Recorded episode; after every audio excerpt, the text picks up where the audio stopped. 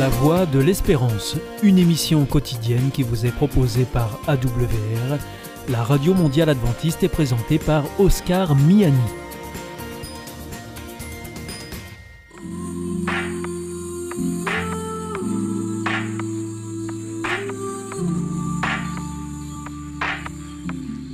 L'instant Bible. La Bible à la portée de tous, avec la pasteure Élise Lazarus et le pasteur Carl Johnson, présenté par Gétro Camille. Je suis Gétro et je vous accueille avec un grand plaisir à l'Instant Bible. Nous avons aujourd'hui une thématique extrêmement intéressante, celle des difficultés de la vie. Est-ce que vous passez par des galères, des galères qui vous semblent compréhensibles ou au contraire incompréhensibles? Est-ce que vous vous demandez comment mieux les gérer, comment sortir Bien, nous avons deux invités, deux experts de la Bible que nous accueillons et qui ont des réponses pour vous. Je cueille Élise Lazarus, bienvenue Élise. Salut Et Carl Johnson. Salut et pour parler de ces difficultés de la vie, nous allons euh, commencer par lire un texte de la Bible, parce que la Bible a beaucoup à vous offrir en la matière, un texte très connu dans le monde des chrétiens, le psaume 23.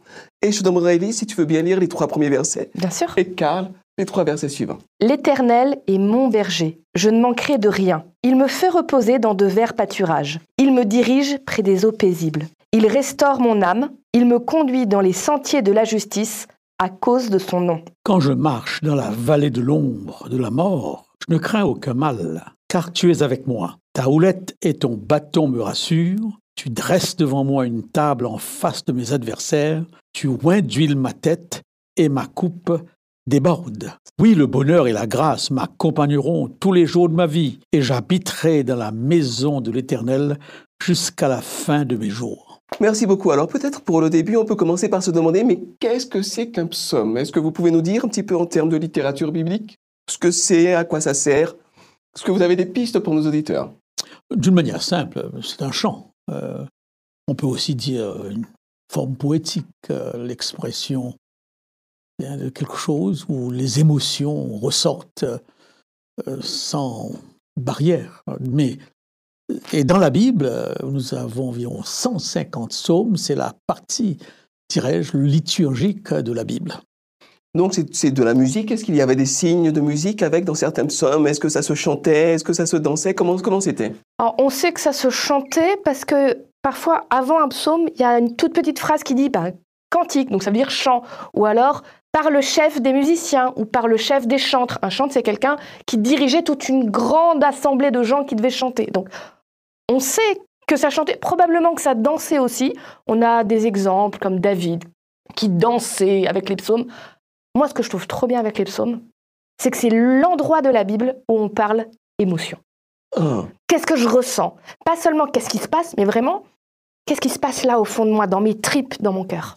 Et alors, du coup, est-ce qu'on est dans, est-ce qu'on est dans un langage plutôt analytique ou euh, méthodique, systématique dans l'analyse, ou est-ce qu'on est dans d'autres figures de style littéraire? Qu'est-ce que vous en pensez? Moi, je pense, comme le dit Élise, que la dimension euh, émotive des psaumes est capitale. Parce que le danger, je me rends compte très souvent de ce danger chez les, chez les chrétiens, c'est d'en faire un texte dogmatique, doctrinal, uh-huh. et de vouloir à tout prix trouver l'efficacité dans, dans une doctrine. Et parfois, on est très déçu. Hein. que mille tombent à ton côté, dix mille à ta droite, c'est un psaume de David, tu ne seras jamais atteint. Mais pourtant, on est atteint. Et pourtant, on est atteint. Alors, si on le prend sur cette base doctrinale, on est un peu dans la confusion, parce qu'on n'a pas l'impression que ce texte est vraiment réaliste. Et alors, du coup, on n'est pas vraiment dans l'analyse doctrinale, dans l'énoncé de vérité théologique, on est plutôt dans, l'expression d'émotion. Et cette expression, elle est, elle est plutôt subtile. Elle est, elle est comment c'était Regarde, euh, je prends, on quitte les psaumes deux minutes, on va prendre la musique. Uh-huh. Prends une chanson d'amour. Euh, je sais pas moi, Jacques Brel qui dit Je suis prêt à être l'ombre de ton ombre, l'ombre de ta main, l'ombre de ton chien. personne dans la réalité ne va jusque-là. Enfin, j'espère, parce que sinon. L'ombre d'un chien, c'est C'est dur quand même. bas, hein. Mais en musique, ça passe très bien parce que ça donne l'occasion d'enlever les filtres et de dire, d'aller jusqu'au bout, d'être vraiment jusqu'au boutiste dans ce qu'on dit. Dans les psaumes, c'est un peu comme ça aussi. Quand on dit des choses positives, tout est merveilleux, c'est incroyable, c'est fou. Et quand ça va pas, parce que les psaumes disent aussi quand ça va pas, je suis à la fin de ma vie, euh, tout le monde m'a abandonné, mes ennemis me marchent dessus. Voilà, l'idée c'est vraiment on grossit le trait, mais vraiment pour que tout le monde puisse s'y retrouver. Forcément, à un moment de ta vie, il y a un psaume où tu vas dire c'est c'est moi ça. Il écrit ce que je ressens parce que justement c'est universel l'émotion. Ah, ah. mais alors, euh, à quel niveau se trouve l'inspiration? Parce que finalement, ces psaumes sont dans la Bible et on considère que la Bible sont inspirées si finalement le- l'auteur des psaumes ou d'un psaume finalement grossit le trait dans le dithyrambique, dans l'extraordinaire. À quel niveau se trouve l'inspiration et comment est-ce que ça peut aider le lecteur? J'aurais tendance à dire que euh, l'inspiration se trouve dans, dans- dans le fond du message qui est véhiculé. Et par rapport à l'ensemble euh, de la Bible, nous pouvons avoir dans un psaume une image de Dieu plus ou moins contradictoire. hein. Mais et, et là, ce serait la partie peut-être euh, eh bien, de, l'auteur où il exprime euh, ce qu'il ressent par rapport à Dieu dans telle ou telle circonstance. Mhm. Et ensuite, lorsque nous voyons ce qu'il dit dans le contexte global de la Bible, eh bien, je ne dis pas que c'est toujours facile ou automatique, on arrive à une vision plus cohérente de Dieu, n'est-ce pas, plus équilibrée de Dieu. Voilà comment je tenterai d'expliquer cela. voyez-vous. Tout à fait. Parce que dans l'inspiration, il y a toujours la part de l'homme, il y a toujours le vocabulaire de l'homme, et il y a aussi la part de Dieu. Et nous n'avons pas une explication comment ces deux parties se rejoignent et nous donnent une œuvre qui soit divine. D'ailleurs- D'ailleurs, Élise, est-ce que l'inspiration, c'est quelque chose qui vient de Dieu directement et qui tombe sur les gens comme cela et il dicte mot pour mot ce que Dieu raconte Est-ce que c'est ça, par exemple, le psaume? Bah, tu vois, c'est là aussi intéressant de se dire que ce livre-là, la Bible, ça vaut le coup de le lire et de lire un peu de tout de ce qu'il y a dedans. Parce que tu as des textes qui vont être plus pour t'expliquer les choses, comment est Dieu, comment il faut se comporter. Voilà. Tu en as d'autres, comme les psaumes, le cantique des cantiques, qui vont être là pour parler à ton cœur. Mais à chaque fois, Dieu a fait un choix de dingue. Un choix que moi, j'aurais pas fait. hein. Plutôt que de faire de la dictée mot à mot aux gens, il leur a dit Je vais parler à ton cœur, je vais te faire connaître qui je suis, et avec tes mots à toi, tu vas écrire. Exprimer ce que tu ressens et ce que je te fais ressentir. Tu te rends compte du partenariat que Dieu veut faire avec les hommes, Ouais, à quel point il a hein. confiance. Il Ah dit oui, oui. Je prends le risque que ce soit pas euh, Parfait. parfait tout, mot à mot, virgule à virgule, mais le message sera parfait quand même parce que je t'ai inspiré, j'ai inspiré ton cœur, j'ai inspiré qui tu es, et c'est mes valeurs à moi, Dieu, qui vont ressortir. Et ça, ça me donne confiance en Dieu parce que ça veut dire, il me voit pas comme un objet, comme une plume pour écrire ce qu'il veut, il me voit vraiment comme un être humain avec des pensées, une intelligence, des émotions, et il veut travailler avec moi. Je suis sûre tu as déjà eu un patron qui voulait tout faire à ta place. Moi, j'ai déjà eu. Tu te sens nul. Dieu, lui, il te dit, moi, je ne suis pas un, patron qui t'ordonne des choses et qui te tape dessus. Uh-huh. Dieu te dit, je sais plus de choses que toi, je vais t'apprendre, je vais te faire progresser. Et on va faire vais- ensemble. Et on va faire On ensemble. va faire ensemble. Il n'y a pas mieux.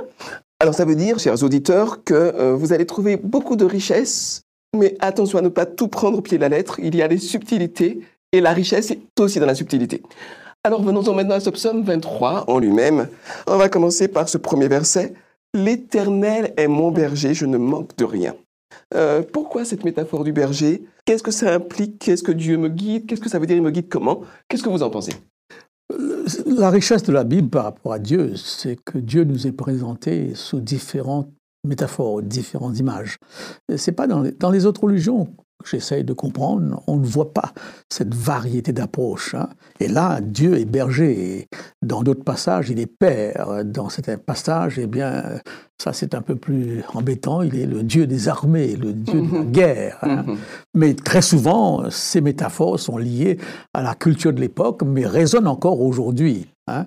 Par exemple, le le concept du berger on- n'est pas un concept très très proche pour nous occidentaux, mais j'ai été au, en, zone urbaine. En exactement, j'étais Ouais. au Maroc, j'étais en Algérie, même en Roumanie, j'ai vu des bergers avec une vingtaine de brebis sur le flanc d'une montagne, et ça m'a tout de suite renvoyé au psaume, au psaume Psaume 23. 23. Il y a Ah, des ah. pays, des cultures encore où, où l'image du berger est une image euh, Puissante. puissante et forte et Mm. présente. Ouais. Et, et pourquoi un berger? Alors ça fait quoi un berger par rapport à un troupeau? Est-ce que je suis un mouton? Est-ce que je suis une vache? Je suis un troupeau? Qu'est-ce que je suis exactement? L'image, elle porte quoi? Tu as, tu as déjà euh, surveillé des animaux comme ça? Jamais, à part des perruches que j'avais dans une cage, mais c'était pas très difficile à surveiller. J'imagine. Moi, j'ai jamais été berger. Par contre, je me suis occupée de vaches à dos pendant l'été. Alors, à un petit niveau, hein, j'avais quelques vaches à m'occuper. Et c'est très intéressant à quel point ça te change de devoir amener les vaches d'un point A à un point B. Et en quoi ça te change? Bah, Parce que d'abord, tu développes une super conscience. D'habitude, tu sais, tu marches, tu vis ta vie, mais là, faut faire attention à chaque animal. Tu peux pas juste les considérer comme un troupeau. Tu as le troupeau, c'est vrai, mais tu as chaque bête avec son caractère. Tu connais celle qui va être la mauvaise tête et qui va essayer de partir. tu connais celle où tu es tranquille parce que tu sais qu'elle reste près de toi. Tu connais celle qui facilement, elle voit un bout d'herbe, elle va s'arrêter. Ah. tu es obligé de connaître chacune son par caractère. Uh-huh. Et honnêtement, tu te sens responsable d'eux, mais tu jouerais ta vie parce que parce qu'elles dépendent de toi. Elles ont quand ça fait un moment que tu le fais, tu crées de la confiance aussi avec, avec ces animaux. Et du coup, tu es responsable de cette confiance qu'elles ont mis en toi. Et alors j'extrapole un petit peu, mais bah avec Dieu, il connaît chacun d'entre nous, notre caractère, comment on va réagir. Il prend en compte que certains d'entre nous ont la tête dure. C'est vrai, c'est vrai. Que certains vont facilement se laisser euh, distraire, qu'il y en a d'autres peut-être qui resteront plus euh, concentrés. Hmm. Il adapte à chacun et il se sent responsable de chacun de nous, quitte à arrêter tout le troupeau pour aller chercher celui qui, au fond, qui risque de s'être perdu. Oh. Un Dieu qui fait du cas par cas. Du cas par cas. Mais alors, pour continuer dans cette perspective-là, Karl, euh, est-ce que Dieu me téléguide? Est-ce que Dieu est comme un berger qui me force avec son bâton à aller à droite et aller à gauche, aller plus vite, aller plus lentement? Est-ce que c'est euh, quelqu'un qui va contrôler la direction dans laquelle je vais en permanence? Euh, Je ne pense pas, bien que peut-être l'image du berger et des brebis peut nous donner cette impression, mais je ne pense pas que la brebis se sente téléguidée. Une chose est certaine, c'est qu'il cherche le pâturage le plus adapté, l'herbe la plus agréable. Et là, c'est le rôle du berger de, le conduire dans, ce que le texte dit, c'est vers pâturage. Donc, euh, si Dieu... Euh, si on emploie le, vocabulaire du téléguidage, que sais-je, il faudrait peut-être euh, faire attention, dans la mesure où Dieu nous dirige tout simplement vers ce qu'il ce qu'il y a de meilleur pour nous. Euh, il y a un texte qui nous dit d'un prophète J'ai pour toi des projets de bonheur, mais non pas de non malheur. Pas de malheur. Hein. Mhm. Euh, ce que je cherche, c'est c'est ce qu'il y a de mieux pour toi. Donc, si Dieu dirige, il faut toujours avoir cette finalité. Euh, dans, le fond, un peu comme les parents. Les, vrais parents, eh bien, qui ne cherchent qu'une seule chose, le bonheur des enfants. Parfois, l'enfant peut avoir l'impression d'être téléguidé, d'être commandé. Bien sûr. C'est une impression que nous avons tous eue parfois par rapport à nos parents. Mhm. Mais je pense qu'après, on, on s'est rendu compte, mais non, papa a cherché que mon, bien, mon finalement, rien de plus. On est bien d'accord. Alors on continue la lecture. On va prendre le, le verset 2. Il me fait reposer dans des champs d'herbes vertes, il me conduit au calme près de l'eau, il me rend des forces. Euh, c'est pas, pas toujours vrai ça dans la vie. Donc en se souvenant de ce qu'on a dit sur le style littéraire, est-ce qu'on peut tirer de ce verset-là un, un enseignement sur l'attitude que le croyant a dans la vie et par rapport à ce repos, cette prospérité, ce calme, cette quiétude? Qu'est-ce que vous avez à dire à ce sujet-là, Élise? D'abord, je m'arrête juste sur le texte. Alors, ok, il me fait reposer dans de verts pâturages, mais il me dirige vers des eaux paisibles. Mhm. Le berger, il n'est pas toujours au même endroit avec ses moutons. Le rôle principal du berger, c'est de connaître les bons endroits et les bons chemins pour y arriver. Et les baliser, hein, pour, donner des repères. Hein. Mais certains de ces chemins, il n'y a pas d'herbe verte dessus surtout à l'époque, maintenant c'est un peu différent, mais quand vraiment les gens étaient nomades, l'idée c'était comment je peux à chaque période de l'année guider mon troupeau pour aller au bon endroit où ils seront bien et en sécurité. Et les chemins qu'ils prenaient, euh, les psaumes c'était dans le désert hein, où c'était écrit. C'était pas dans les vertes prairies de la Creuse. Donc les chemins un peu compliqués, ils connaissent. C'est d'autant plus important de connaître les bons coins. Donc ça veut dire que tout n'est pas rose tout le temps. C'est pas les vertes prairies tout le temps. Mais c'est la confiance que le berger, il t'emmène vers la verte prairie, vers les eaux paisibles. Donc, le chemin peut être difficile, mais c'est la confiance que à l'arrivée, c'est quelque chose de bon. Merci Élise. Karl J'ajouterais tout simplement que si nous laissions à Dieu la direction totale de notre vie, eh bien, il n'y a aucune raison de croire qu'il nous dirigerait là où il ne faudrait pas. Mhm. Si toutefois, dans le parcours, il y a des divergences ou des, distractions ou des tendances à, changer de voie, ça, ça relève de la liberté qu'il nous a donnée. Tout en nous dirigeant, il nous respecte dans notre liberté et parfois nos choix sont en contradiction avec ses choix à eux, à lui. Hein. C'est là où l'image de la houlette vient. Euh, la houlette a pour but tout simplement de, de, ramener la brebis sur la bonne voie. Euh, parfois, euh, en l'accrochant par le cou, je ne sais pas, j'ai vu quelques bergers avec des bâtons tout simplement, mais très souvent dans les images pieuses, on te présente un morceau de un bâton et eh bien courbé au bout pour qu'on puisse euh, eh bien raccrocher, etc. Donc je crois que tout le problème de l'être humain, c'est justement cette écoute de Dieu, c'est euh, marcher ce chemin que Dieu veut, mais en même temps vouloir voir si c'est pas plus vert ailleurs. Et, donc, si je comprends bien ce que tu dis, Dieu cherche à m'influencer, à me guider, à m'accompagner dans la bonne direction, mais par contre, il ne me contrôle pas. Je ne peux pas, imaginer un Dieu qui voudrait autre chose que cela. Hein. Mais sans me contrôler pour autant. Oui. Mmh et, et, nous donne cette liberté. Et parfois même nous laisse croire que c'est nous qui avons fait le bon choix. Alors que peut-être dans la réalité, non. Il y a, il y a une influence que nous ne saisissons pas toujours, Bien sûr. mais qui joue son rôle. Du moins, l'homme de foi voit les choses sous cet angle. Et toi, Élise, tu, tu acceptes cette idée que euh, Dieu te laisse le choix, y compris le choix de te planter, d'aller dans la mauvaise direction et de tomber dans le ravin. Est-ce que tu n'aurais pas envie parfois que Dieu te, quelque part, te prenne par la main et te force à aller dans la bonne direction et t'évite toutes les galères? Quand je suis dans la galère, oui, des fois je me dis mais pourquoi? Pourquoi tu m'as pas forcé? Mais en même temps, ça peut pas marcher comme ça. Sinon, c'est la dictature. Hmm. Sinon, ça veut dire que je suis un robot et que Dieu ne m'aime pas vraiment.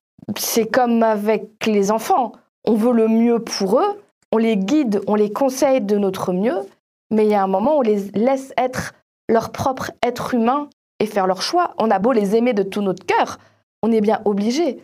Avec Dieu, je pense que il est amour et il est aussi respect. Respect des choix que je vais faire, mais il y a un, un autre texte de la Bible qui est dans le Nouveau Testament, c'est une parabole de Jésus, où il parle d'une brebis perdue. Mhm. Il laisse tout le troupeau pour aller à la recherche d'une brebis qui, visiblement, n'a pas pris le bon chemin et s'est trouvée dans une situation où elle ne peut pas s'en sortir seule. Donc, le berger repart pour aller la chercher et la ramener. Ce qui veut dire que oui, Dieu me laisse la possibilité de faire mes propres choix, de prendre le mauvais chemin, mais en me disant, à n'importe quel moment, si tu te rends compte que finalement ce chemin que tu as pris était dangereux et que tu t'es planté, appelle-moi, je, suis ton berger. Je serai là avec toi. Belle, un bon coup. non, mais appelle-moi, moi Dieu, et je serai là et je ferai tout le chemin qu'il faut pour aller te chercher et te sortir du ravin. Et c'est là où la houlette est intéressante. En effet, elle sert à attraper les moutons pour les ramener, mais elle sert aussi, entre autres, alors plus pour les, pour les béliers, les boucs, quand ils avaient les cornes qui s'emmêlaient, ça arrivait souvent dans les buissons d'épines mmh. où il y en a beaucoup dans le désert, ça servait à leur permettre d'être dégagés et de reprendre la route. Mhm. J'aime l'idée que Dieu me dit, tu fais tes propres choix, mais sache que même si tu fais des choix qui ne me plaisent pas, si tu me dis, je me suis planté, je veux finalement Dieu de toi dans ma vie, il te dira pas, ah, ah maintenant tu veux, ah ben débrouille-toi. Non, Dieu dit, je viens, je viens à ton aide, je viens te ramener sur le bon chemin, n'aie pas peur. Alors ça, m'amène justement à ce, ce, verset, je pense que ce sera le dernier qu'on va prendre le temps d'analyser tranquillement. C'est ce verset 4. Même si je traverse la sombre vallée de la mort, je n'ai peur de rien car tu es avec moi. Ton bâton de berger est près de moi, il me rassure.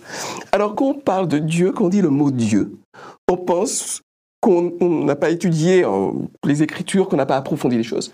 On pense à quelqu'un qui est dans le ciel avec une grande barbe blanche, qui a plein de pouvoir et qui décide de tout.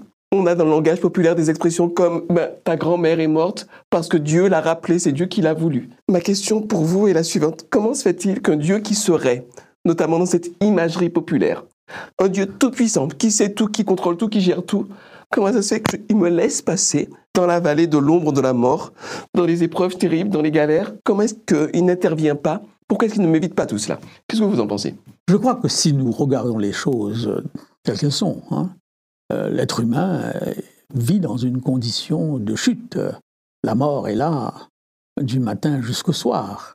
Lorsque, me semble-t-il, euh, le psalmiste, ou si c'est David, je ne sais pas, dit Quand je passe dans la vallée de l'ombre et la mort, eh bien, cette vallée est là, constamment, hein, n'est-ce pas? C'est pas Dieu qui me met dans cette vallée forcément, mais je, je me lève le matin, je suis exposé durant toute la journée à la mort et à, à tout ce qui va avec, mmh, n'est-ce pas? Et le mmh. psalmiste est en train de dire, mais quand je me trouve dans cette situation, eh bien, je suis quand même serein, je suis quand même calme, je sais que tu es là. Hein. Il ne dit pas que ce Dieu va automatiquement intervenir, mais il y a cette certitude de la présence.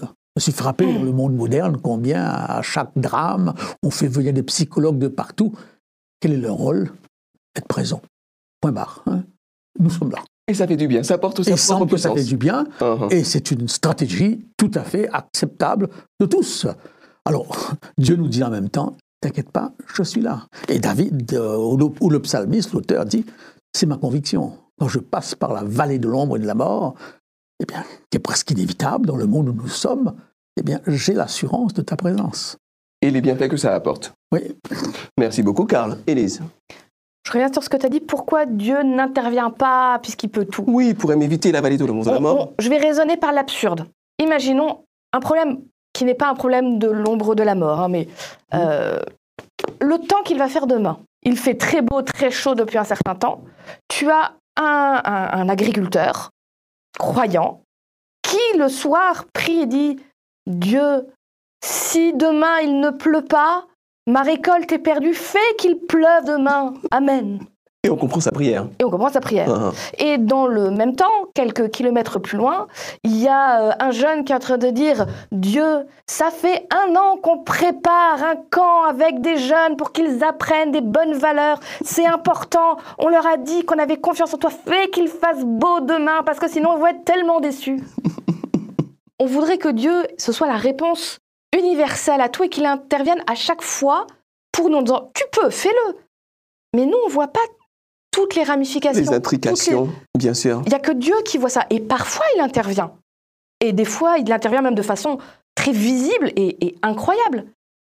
Mais toutes ces fois où il n'intervient pas, il nous promet que il n'empêche, je suis là avec toi, et si je n'agis pas sur l'extérieur, je vais agir sur l'intérieur de toi pour te donner la force de passer même la vallée de l'ombre de la mort.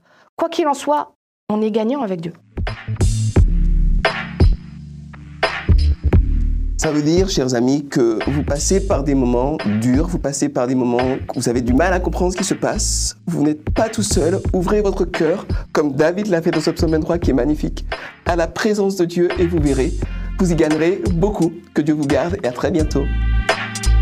C'était l'instant Bible avec la pasteur Elise Lazarus et le pasteur Carl Johnson, présenté par Gétro Camille. The Voice of Hope. Hier ist Adventist World Radio, die Stimme der Hoffnung. Questa è la radio mondiale adventista. La voce della speranza. Grace Notes, un rendez-vous hebdomadaire proposé par Bill Note et Yves et Sylviane Santi pour la version française. La vie dont vous avez toujours rêvé. Allez-y, choisissez le genre de vie que vous voulez. Passez en revue toutes les croyances, tous les credos. Examinez chaque philosophie. Prenez le temps nécessaire pour choisir la vie qui vous convient le mieux. Mais choisissez quelque chose qui vous apporte la paix quand le monde entier est en feu. Choisissez une vie exempte de culpabilité et de honte Choisissez un credo qui guérit ce qui est brisé en vous. Trouvez quelque chose qui enseigne le pardon et la restauration, afin que vous puissiez vivre en harmonie avec les autres. Concentrez-vous sur le type de vie qui permet de construire des mariages solides et des enfants heureux. Identifiez une foi qui vous donne de l'espoir au-delà de cette vie terrestre, une foi qui vous promet une joie éternelle. Et vous choisirez l'Évangile, l'incroyable bonne nouvelle quand Jésus, votre vie est libérée, pardonnée, pleine et entière pour toujours. Les croyants, depuis 2000 ans, sont les témoins de la meilleure vie que les êtres humains puissent connaître. Jésus a dit Je suis venu pour qu'ils aient la vie et qu'ils l'aient en abondance. Un but, le sens, la liberté, la joie, tout cela peut être à vous lorsque vous choisissez la vie et restez dans la grâce.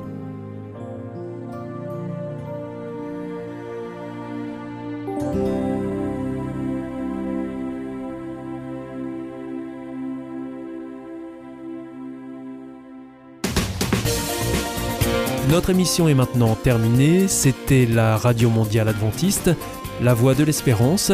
Je vous souhaite à présent une très bonne continuation. Que Dieu vous bénisse. À demain.